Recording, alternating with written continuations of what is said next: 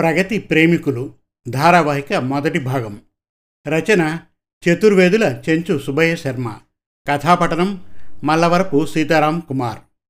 మన హైందవ జాతి పితామహులు మన సనాతనాద్వైత వేదాంత తత్వాన్ని ఆధ్యాత్మిక చింతనా విధానాలను హైందవ ధర్మ సిద్ధాంతాలను విశ్వానికి చాటి చెప్పిన భారతమాత ముద్దుల బిడ్డ కారణ జన్ములు శ్రీ రామకృష్ణ పరమహంస ఏకలవ్య శిష్యులు కీర్తిశేషులు అయిన శ్రీ వివేకానంద స్వామీజీ వారి దివ్య పాద పద్మములకు అంకితం.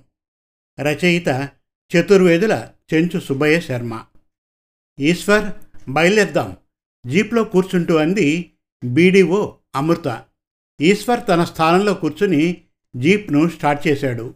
ఆ పుస్తకాలను అన్ని స్కూళ్ళలో పిల్లలకు పంచండి. అందరూ తప్పక చదవాలి. నవ్వుతూ చెప్పింది అమృత. మండల సమావేశానికి వచ్చి ఆమె జీప్ చుట్టూ ఉన్న వారంతా తలలు ఆడించారు. అందరికీ బై చెప్పింది అమృత. జీప్ మండల కార్యాలయ ప్రాంతాన్ని దాటి రోడ్డులో ప్రవేశించింది. ఇరవై నిమిషాల తర్వాత జీప్ హైవేపైకి వచ్చేసింది. సమయం సాయంత్రం ఆరు గంటల ప్రాంతం. వారు చేరవలసిన గమ్యానికి ముక్కాలు గంట పడుతుంది. మేఘావృతంగా ఉన్న ఆకాశం నుండి సన్నటి తూర ప్రారంభమైంది. ఈశ్వర్ రోడ్డు పక్కన ఆగి ఉన్న ఒక కారును దాటి ముందుకు వెళ్ళాడు. ఆ కారు బ్యానెట్ తెరిచి ఉంది. డ్రైవర్ వంగి యంత్రాన్ని పరీక్షిస్తూ ఉన్నాడు. పక్కన ఒక యువకుడు నిలబడి ఆకాశానికేసి చూస్తూ ఉన్నాడు. వాన వేగం హెచ్చింది. బహుశా ఆ కారులో ఏదో ప్రాబ్లం అయి ఉండవచ్చు. సాయం కావాలా అని అడగడం ధర్మంగా భావించింది అమృత. కారును వెనక్కు తిప్పమని పక్కనే ఉన్న ఈశ్వర్తో చెప్పింది అమృత. రెండు వైపులా చూసుకొని ఈశ్వర్ బండిని రివర్స్లో వెనక్కి నడిపాడు. జీపు కారును సమీపించింది. అమృత జీప్ దిగి ఆ కారును సమీపించింది. ఆ యువకుడు దగ్గరగా వచ్చిన ఆమెను చూశాడు. Sir can I help you? వందనంగా అడిగింది అమృత. ఇంజన్లో ప్రాబ్లం అండి మీరేం సహాయం చేయగలరు? నవ్వుతూ అన్నాడు వివేకానంద. మీరెక్కడికి వెళ్ళారి? కడప. మీకు అభ్యంతరం లేకపోతే మీరు నాతో మా జీప్లో రావచ్చు. మా డ్రైవర్కు తెలిసిన మంచి మెకానిక్ ఉన్నాడు. మనం దిగిపోయి వారిరువురిని ఇక్కడికి పంపుదాం. ఆ మెకానిక్ మీ బండిని బాగు చేయగలడు.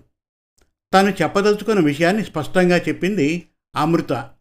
ఆమె తత్వానికి మాటలకు వివేకానంద సంతోషించాడు. బాలా నీవు కారులో కూర్చో. నేను వీరితో వెళ్ళి ఆ మెకానిక్ను పంపుతాను. బండి రిపేర్ కాగానే నీవు వెనక్కి మన ఊరికి వెళ్ళిపో. జేబులో నుంచి పర్సు తీసి రెండు వేలు బాలాకు ఇస్తూ దీన్ని డీజిల్కు నీ ఖర్చులకు ఉంచుకో అన్నాడు వివేకానంద.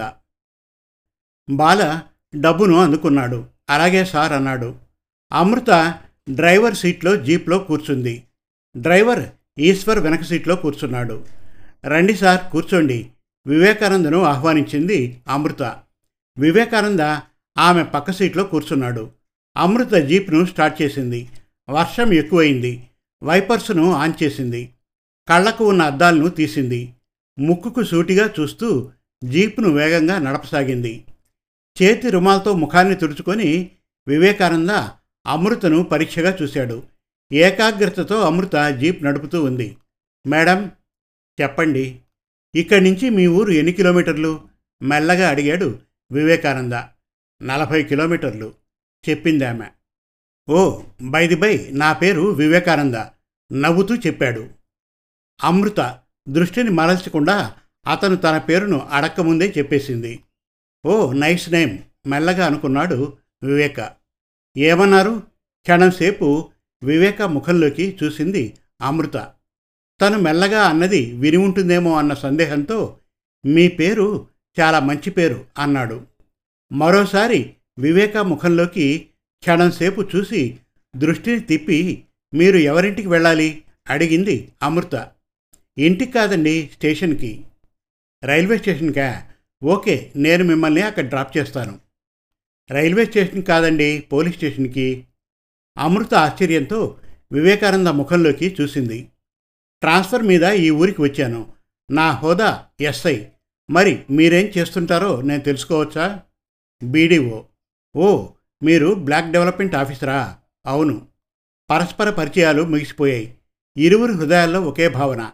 ఇక అడిగి తెలుసుకోవలసిందంటూ ఏమీ లేదని. సార్ మీకు పెళ్ళయిందా? వెనక ఉన్న ఈశ్వర్ అడిగాడు. ఇది అప్రస్తుతమైన ప్రశ్న అనుకుంది అమృత. ఈశ్వర్ ఆ విషయం నీకిప్పుడు అవసరమా? మందలింపు ధ్వనించింది అమృత మాటల్లో. ఆ ఇరువురిని చూసి నవ్వుతూ కాలేదండి అన్నాడు వివేకానంద.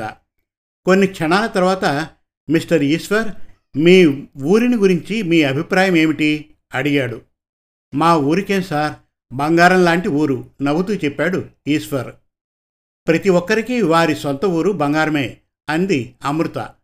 కారు ట్రబుల్ ఇవ్వగానే వివేకానంద తను ఛార్జ్ తీసుకొనవలసిన స్టేషన్కు ఫోన్ చేసి విషయాన్ని చెప్పి వెహికల్ని పంపవలసిందిగా చెప్పాడు.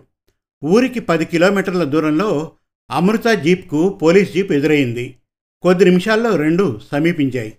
మేడం జీపును ఆపండి. మా జీప్ వచ్చింది. నేను దాంట్లో వెళ్ళిపోతాను. ఎక్కడికి? అదే మీ ఊరికి. వర్షంగా ఉందే. పర్వాలేదు. మా అమ్మమ్మ చెబుతూ ఉంటుంది. సంవత్సరంలో ఒక్కనాడైనా కురిసే వర్షంలో తడవడం మంచిదని. ఇంతకీ మీ ఊరేదో చెప్పలేదు? రాజమండ్రి. అమృత జీప్ ఆపింది. వివేకానంద దిగాడు. ఎదురువైపున వస్తున్న జీప్ వైపు చేతిని ఎత్తి చూపించాడు. ఆ డ్రైవర్ విషయాన్ని అర్థం చేసుకుని బండిని తిప్పుకొని వచ్చి అమృత జీప్ ముందు ఆపాడు. వివేకానంద అమృత వైపుకు వచ్చి మీకు నా హృదయపూర్వక ధన్యవాదాలు. వానలో తడుస్తూ వచ్చి అడిగి సహాయం చేశారు. నవ్వుతూ చెప్పాడు. It is my pleasure no mention చిరునవ్వుతూ చెప్పింది అమృత. తన ముందున్న డైరీలో నుంచి ఒక పుస్తకాన్ని తీసి వివేకానందకు చూపిస్తూ దీన్ని తీసుకోండి తీరిక సమయంలో చదవండి మీ అభిప్రాయాన్ని నాకు చెప్పండి నా సెల్ నెంబర్ అంటూ తన నెంబర్ వినయంగా చెప్పింది అమృత. థ్యాంక్ యూ పుస్తకాన్ని అందుకున్నాడు వివేకానంద. అమృత జీప్ స్టార్ట్ చేసి ముందుకు వెళ్ళిపోయింది. వివేకానంద డిపార్ట్మెంట్ జీప్లో కూర్చున్నాడు. వాన్లో తడవకుండా మధ్యకు మడిచి ప్యాంట్ జేబులో పెట్టుకున్న పుస్తకాన్ని బయటకు తీశాడు. డ్రైవర్ జీప్ను స్టార్ట్ చేశాడు. వివేక కవర్ పేజీ పైనున్న అక్షరాలను చూశాడు. స్వామీజీ వివేకానంద జీవిత చరిత్ర. బంగారు రంగులో ముద్రితమైన ఆ అక్షరాలు వివేకానందను ఎంతగానో ఆకర్షించాయి. పుస్తకం శాంతం చదివి ఆమెతో మాట్లాడాలని నిర్ణయించుకున్నాడు. అరగంటలో జీప్ ఒక ఇంటి ముందు ఆగింది. సార్ ఇదే మీ క్వార్టర్ వినయంగా చెప్పాడు డ్రైవర్. వెళ్ళి తలుపుకు వేసి ఉన్న తాళబుర్రను తీశాడు. వివేకానంద ఇంట్లోకి ప్రవేశించాడు. వాన కారణంగా మరిచి కారులో ఉన్న తన సూట్ కేసును తనతో తీసుకురాకుండా వచ్చాడు. పర్స్ తెరిచి ఐదు వందల నోటు డ్రైవర్కు ఇచ్చి ఓ లుంగి టవల్ తీసుకొని వస్తావా? మీ పేరేమిటి? అడిగాడు వివేకానంద. పది నిమిషాల్లో వస్తాను సార్. పేరు మస్తాన్. నోటును అందుకొని డ్రైవర్ జీప్లో కూర్చొని వెళ్ళిపోయాడు. వివేకానంద లైట్లు వేసి అన్ని గదులను చూశాడు. అది డబల్ బెడ్రూమ్ ఫర్నిష్డ్ హౌస్. ఒక కుటుంబం ఆనందంగా ఉండడానికి తగిన రీతిలో అన్ని హంగులు క్రమంగా అమరి ఉన్నాయి. వాకిట్లో జీప్ ఆగిన శబ్దం విని వరండాలోకి వచ్చాడు. సార్ ఈయనే మెకానిక్ ఏడుకొండలు. మా బండిలో ఈయన నేను వెళ్ళి మీ కారును రిపేర్ చేసి ఊరికి పంపించి వస్తాం సార్. ఇది అమ్మగారి ఆజ్ఞ. నవ్వుతూ చెప్పాడు ఈశ్వర్. మంచిది ఈశ్వర్. కారులో నా సూట్ కేసు ఉంది. దాన్ని తీసుకొని రావాలి. తప్పకుండా తెస్తాను సార్. ఆ ఇరువురు జీపెక్కి వెళ్ళిపోయారు. అమృత వివేకానంద కళ్ళ ముందు నిలిచింది. ఆమె తన కారు దగ్గరకు వచ్చి మాట్లాడిన మాటలు ప్రయాణంలో ఇరువురి మధ్యన జరిగిన సంభాషణ తను జీప్ దిగిన తర్వాత ఆమె చెప్పిన మాటలు ఇచ్చిన పుస్తకం అన్నీ క్రమంగా గుర్తుకు వచ్చాయి. హాల్లోకి వచ్చి సోఫాలో ఉంచిన ఆ పుస్తకాన్ని చూశాడు. ఆమె మాట తీరు సహాయ చింతన మాటల్లో ఉన్న నిజాయితీ స్నేహభావం వివేకానందకు ఎంతగానో నచ్చాయి. డ్రైవర్ వచ్చాడు. కవర్ను చేతికి అందించాడు. మిగతా చిల్లర ఇవ్వబోయాడు. ఉంచుకోమని చెప్పాడు వివేక. ఉదయం ఏడున్నర కల్లా వస్తానని చెప్పి వివేక అనుమతితో అతను వెళ్ళిపోయాడు.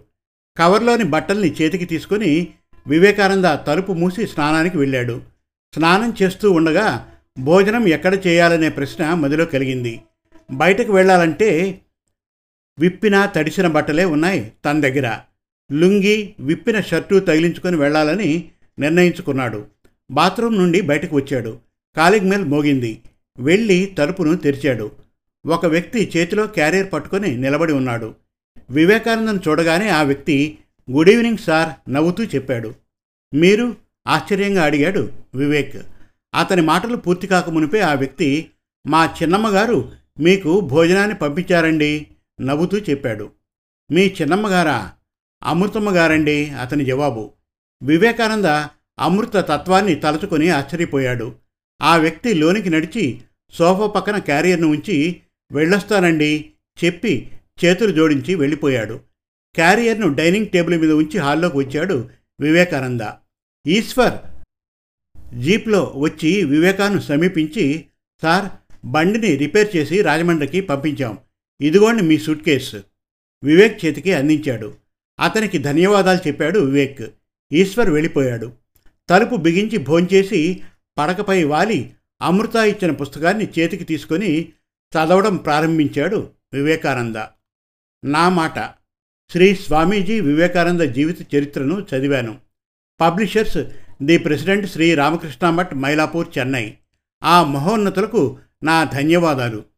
స్వామీజీ వారి చరిత్రను సంక్షిప్తంగా పై అమూల్య గ్రంథం ఆధారంగా యథాతథంగా కొద్ది పేజీల్లో వ్రాసి ప్రచురించి భావి భారత పౌరులైన అందరు విద్యార్థుల చేత చదివించాలని ఈ సాహసానికి పూనుకున్నాను ప్రచురించాను కొన్ని స్కూళ్ళకు పంచాను. త్వరలో జిల్లాలోని అన్ని స్కూళ్ళకు పంచుతాను. తర్వాత మిగతా జిల్లాలకు పంచాలని ఆశ. ఈ మన భారతదేశంలో ఎందరో మహనీయులు జన్మించారు. వారి సుచరిత్రలను మనకు ఆదర్శంగా మిగిల్చి వెళ్ళిపోయారు. నేటి ప్రతి విద్యార్థి వ్యక్తి తెలుసుకొనవలసిన అంశాలు. మన హైందవ జాతి సంస్కృతిని మన అద్వైత సిద్ధాంత తత్వాన్ని మన పూర్వీకుల్లో ఉండిన ఇప్పుడు మన అందరి మధ్యన ఉండవలసిన భిన్నత్వంలో ఏకత్వ భావాన్ని ఈ దేశపు ప్రతి పౌరుడు తను తనవారు ఎలాంటి వారన్నది ఎరిగి వారి భావి జీవితాన్ని ధర్మ మార్గాన వర్తింపజేసి కన్న తల్లిదండ్రులకు జన్మనిచ్చిన ఈ భారతావనికి గర్వకారకులు కావాలని మన తల్లి భరతమాత ఆ తల్లి కోరేది మన అందరి నుండి ఇదేనని విశ్వసించి మన జీవిత లక్ష్యం గమనం అందరికీ ఆదర్శం కావాలని ఆశిస్తున్నాను. మీ అందరి ఆదరాభిమానాలను కోరుతున్నాను. మీ సోదరి అమృత. ఇంకా ఉంది. ప్రగతి ప్రేమికులు ధారావాహిక రెండవ భాగం త్వరలో. మరిన్ని చక్కటి కథల కోసం కవితల కోసం వెబ్ సిరీస్ కోసం Mana Telugu Kathalu dot com visit చేయండి. Thank you